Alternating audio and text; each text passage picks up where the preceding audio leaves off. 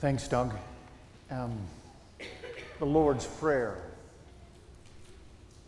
I would dare say, is the most well known, most often recited, and most familiar prayer this world has ever known.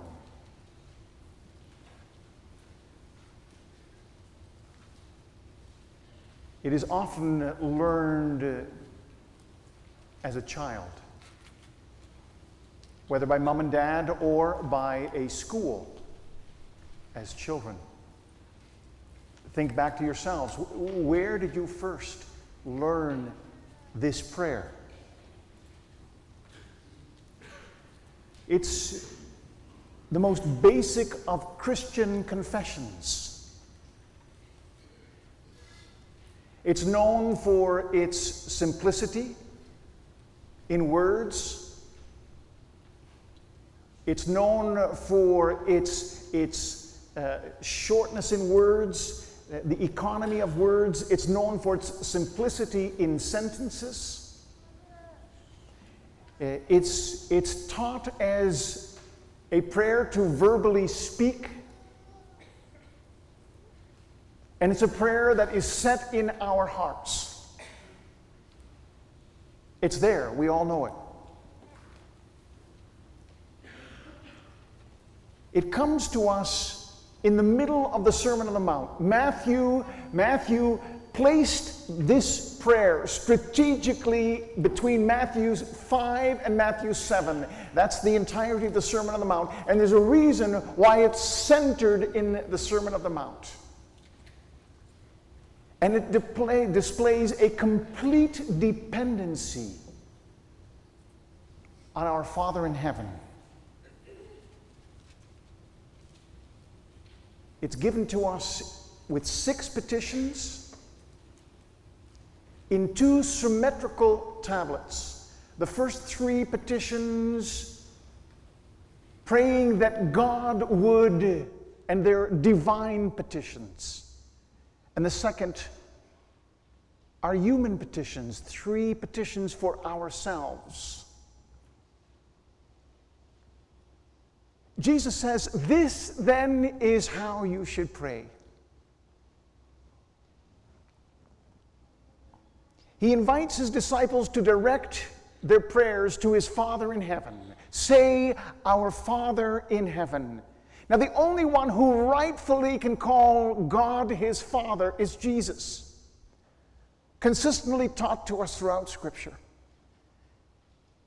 And now Jesus says to his disciples, Jesus says to all who have ears, when you pray, say, Our Father in heaven, as if Jesus places his arm around us and lifts us up and says, Hey, uh, this is my dad, and my dad is your dad.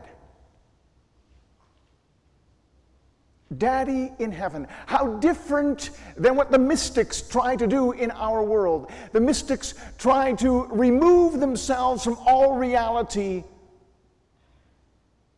Or how New Age people try to see God in all of life, including in ourselves, looking within, trying to identify our Godness. Jesus says, when you pray, as if lifting us up and bringing us together with His Father in heaven, bringing us in conversation with the Creator of the heavens and the earth. Say, Our Father in heaven. And then come the divine petitions. Three of them. Without giving these petitions much thought,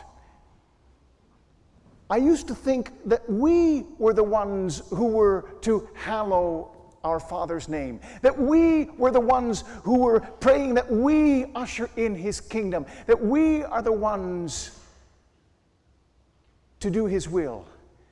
But there's no we in these first three petitions.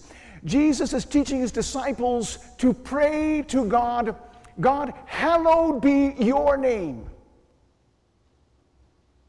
God hallowed his name in creation. God hallowed his name in uh, the, the, flood, in uh, helping Noah build an ark,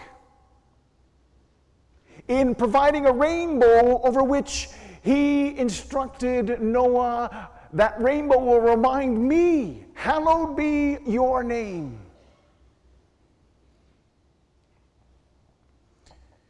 God's name was hallowed when Moses stood before Pharaoh, saying, Let me tell you who my God is that we want to worship. Ushering in 10 plagues, and then that 10th one taking all the firstborn in all of Egypt, except those who were living in the land of Goshen with the blood of the Lamb painted on their doorposts. God's name was hallowed. Hallowed be your name. When Mary was conceived by the Holy Spirit, when she gave birth in Bethlehem in a nearby cave, only to have angels come to the shepherds, wise men coming from the east, hallowed be your name. Jesus was saying to his disciples, Pray, hallowed be your name, knowing the task which lay before him as he was on his road to Jerusalem, as he prayed to his Father in heaven with anguish, as he hung on the cross, hallowed be your name. God's name is hallowed today. In the colors of leaves, in the salmon playing on the mouth of the 40 mile creek. In the hearts of teachers and children at school, learning about the intricacies of God in and through His creation. Throughout different faith communities here in the town of Grimsby, throughout this province of Ontario, all across Canada, and throughout this world, coming together on this name, worshippers, hallowed be your name. There's something larger happening than what we can do ourselves, and God's Spirit continues to move in our midst. Hallowed be your name. Your kingdom come, the second petition. This world is so much larger than our own agenda, than the agenda of our own governments. This world is a part of God's agenda. His kingdom was being established already in His creation, already when there was a fall, already in calling of Abraham, Isaac, and Jacob, already in giving the law to Moses, already in crowning David as king and saying uh, that throne will be there forever, in giving us His Son your kingdom come. It was the central message that Jesus came to preach in the world. His, his most primary sermon that he preached over and over again in the synagogues around the region of Galilee Repent, for the kingdom of heaven is at hand. In his death and his crucifixion, revealing the fullness of God's kingdom in his resurrection from the dead in claiming life over death, exposing the fullness of his kingship, inviting hearts to open themselves to God's kingship in our hearts, to Christ's lordship in our lives. Your kingdom come. And then to know that this is not all there is, but there will come a day where there will be no more suffering, there will be no more sorrow, there will be no more sin. Lord Jesus, your kingdom come. Come, Lord Jesus, come quickly. Jesus knows that God's kingdom is much part of a larger story of which God continues to move in our world today. And then, thirdly, your will be done.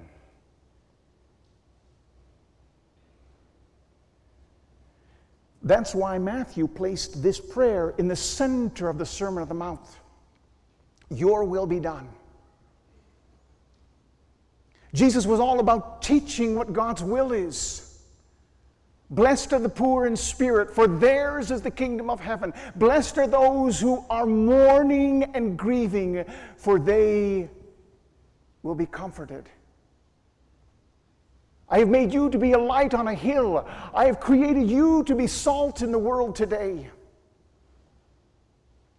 Instead of exchanging an eye for an eye and a tooth for a tooth, I want you to love your enemies. I want to pray, you to pray for those who persecute you. Instead of engaging in sexual immorality, I want you to be a people of purity and righteousness. Instead of wrestling with greed in your lives, I want you to be known for your generosity. If someone asks you to walk with them a mile carrying a load, I want you to insist that you walk with them two miles. If someone asks for your shirt off your back, I want you to give them not only your shirt, but also your cloak.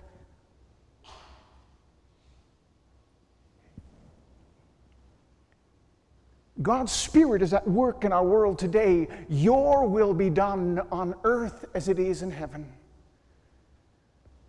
We went around trick or treat canning last night with some young people, with some children and their families, with some adults, and the food kept coming in.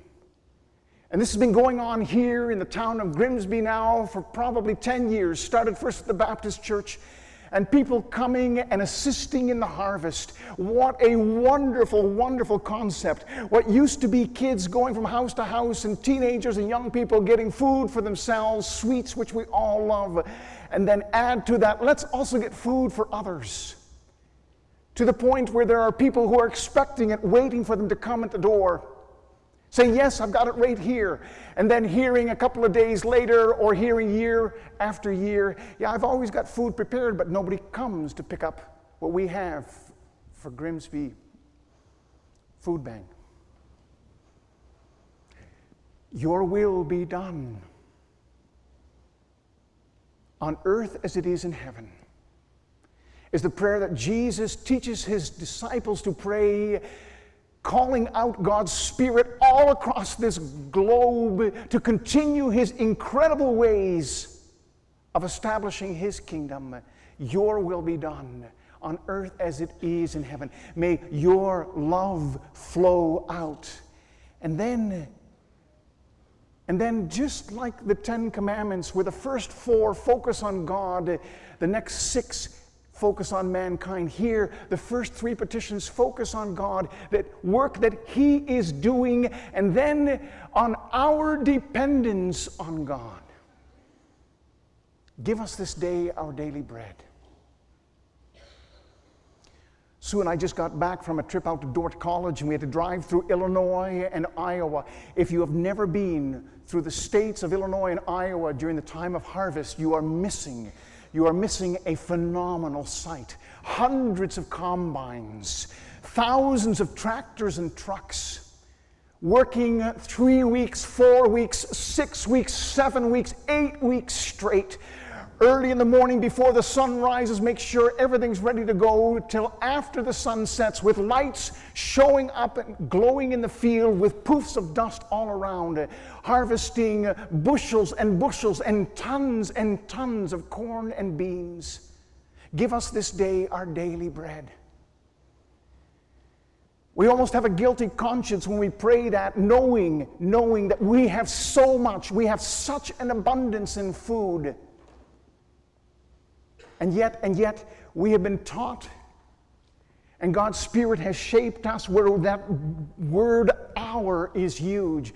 Give us this day our daily bread. It becomes an issue of justice, which is why we have World Hunger Sunday, which is why we teach our young people, our children, already in early age, you know what? We need to give to those who don't have.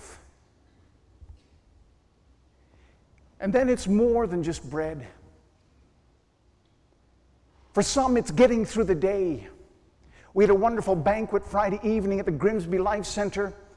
We heard stories of, of two women, one uh, whose anxiety simply crippled her, did not allow her to go out anymore. And she was able to find help at the Grimsby Life Center on how to deal with her anxiety. For some, it is so hard to get through a day. Give me this day what I stand in need of. Another testimony came from a woman who went through a, a, separation and a divorce that she did not want. She was crumbled up in a ball of depression. And finally visited the Grimsby Life Center and there was able to talk through her incredible grief, own that which was hers, and give away that which wasn't. There are times in our lives where we struggle too to get through the day, asking the Lord, we, I need your help. I can't do it on my own. Wanting to quit smoking, want to refrain from looking at pornography. AA has as one of their mottos, one day at a time. Give me this day, Father, what I stand in need of not to drink. Those who are wrestling with grief, yearning to be comforted. Father, give me this day what I stand in need of. Give me this day my daily bread. The second petition regarding to mankind is, and forgive us our debts, our trespasses, our sins, our failures. Forgive us our failures as we forgive those who fail us, as we forgive those who sin against us, as we forgive those who trespass against us, as we forgive our debtors. Rabbinic teaching uh, believed that for every sin we committed, you would add another pebble to the weight of our shoulder and our debt, so that our debt would continue to grow in weight and in size. But for every good deed, you would take out a pebble and you would put it on the side of, of, of renewing your relationship with God. And so they worked hard at, at, doing what was right, doing what was good, doing what was righteous. And then Jesus teaches this paradigm Rather than looking and counting and balancing and trying to work it out, Jesus simply teaches them why don't you just ask for forgiveness of all your debt from your Father in heaven? And so he's teaching his disciples to pray this because he knows what's coming. He knows the direction he's going. He knows what's going to take place, where he offers forgiveness to all who place their faith in him, forgiveness of all their sins. And then he ties on to it. As you have forgiven those who have sinned against you, those who have trespassed against you, those who have, who have accrued a debt against you. He tells this parable of a man who, who, who's a master who called his servant in and said, You owe me 10,000 bags of gold. And I want you to pay for them now. As a matter of fact, I want you to pay for them by selling everything you have and by selling your wife and your children if you need to. And the man was so despondent, he came and he begged him. He says, Please forgive me. Please let that debt go. And the master took pity on him and he forgave him. And that the same man, that same servant who was so forgiven, went and found another fellow servant, and he knew that he owed him a hundred silver coins. And he grabbed him and he choked him and said, Pay up, you owe me a hundred silver coins.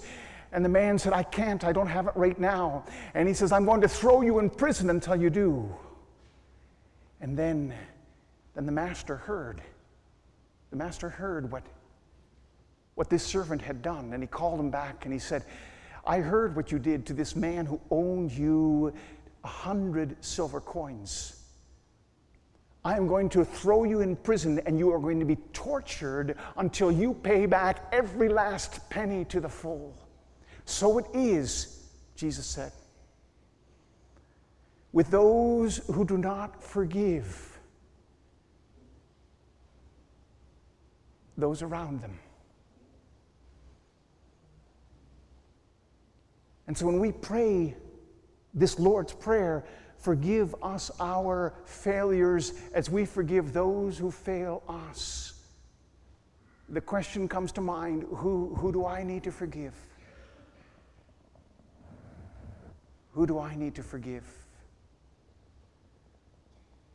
And then the third petition and lead us not into temptation but deliver us from the evil one.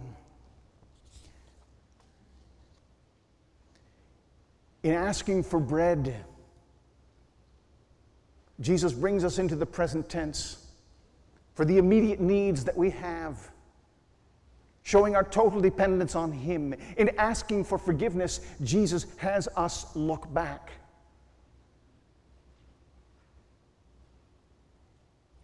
The one, he speaks of food, the other, he speaks of forgiveness. And in this third petition, he has us look forward. And he has us pray of what's to come. And he offers us freedom. Because sin is incredibly seductive. Sin has a way of taking us away from our relationship with God, of removing our intimacy with Jesus. Sin has a way of stuffing our ears to the working of the Holy Spirit. Sin has a way of uh, removing us from our neighbors, keeping us away from sisters and brothers in Christ. Sin has a way of uh, putting tension in between families, uh, parents and their children, children and their parents. Sin has a way of getting in between husband and wife, wife and husband. And Jesus teaches his disciples say this prayer. Add this to your prayer. Lead us not into temptation, but deliver us from the evil one.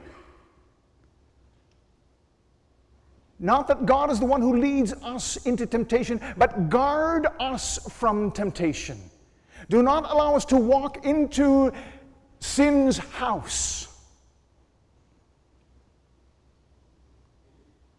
But deliver us from the evil one. And that's where the Lord Prayer ends. The early Christian church added a doxology to it to make it sound a little more sweet for our liking. For thine is the kingdom and the power and the glory forever and ever. Amen. You will not find those words in Matthew. The Lord's Prayer begins with the Father and it ends with the evil one. It ends with the, with the devil. Almost as if Jesus is just shouting in our ears if we cannot hear the words that Joshua asked all of Israel when they were in the promised land. Choose this day whom you shall serve. Are you going to serve the gods of this land, the gods of Egypt, or are you going to serve Yahweh? As for me and my household, Joshua said, we, we shall serve the Lord.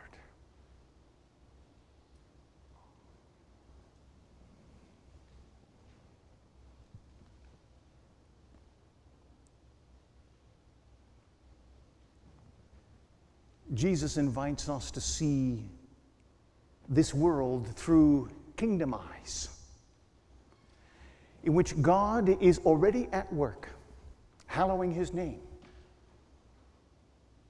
And may your eyes continue to be open to his work in our midst. And then to recognize his kingdom that continues to unfold in all of this world's brokenness. There are so many different places. And he invites us to see it lived out in love. There are so many dis- different places where this Lord's Prayer is learned. Uh, as, as we were beginning this service, I, I watched Dr. Richard Pern enter into the sanctuary, and, uh, and I was reminded of his story because he was on a football team. And he played football, and this is where he first heard about our Father in heaven. He heard it from his coach, who taught all the players on the football team before each game they would recite the words of the Lord's Prayer.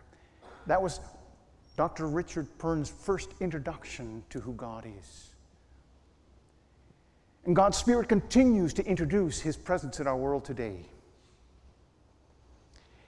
It's the prayer that Jesus taught us, one that would, we would do so well to begin each day again in the privacy of our homes, in the quiet corners of our automobiles or cars,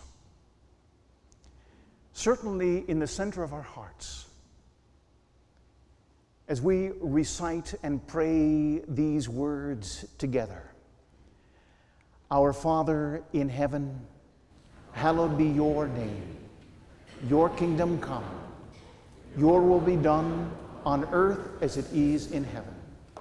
Give us this day our daily bread. Forgive us our debts as we forgive our debtors. And lead us not into temptation, but deliver us from the evil one. For thine is the kingdom and the power and the glory forever and ever. Amen. What a wonderful God we serve.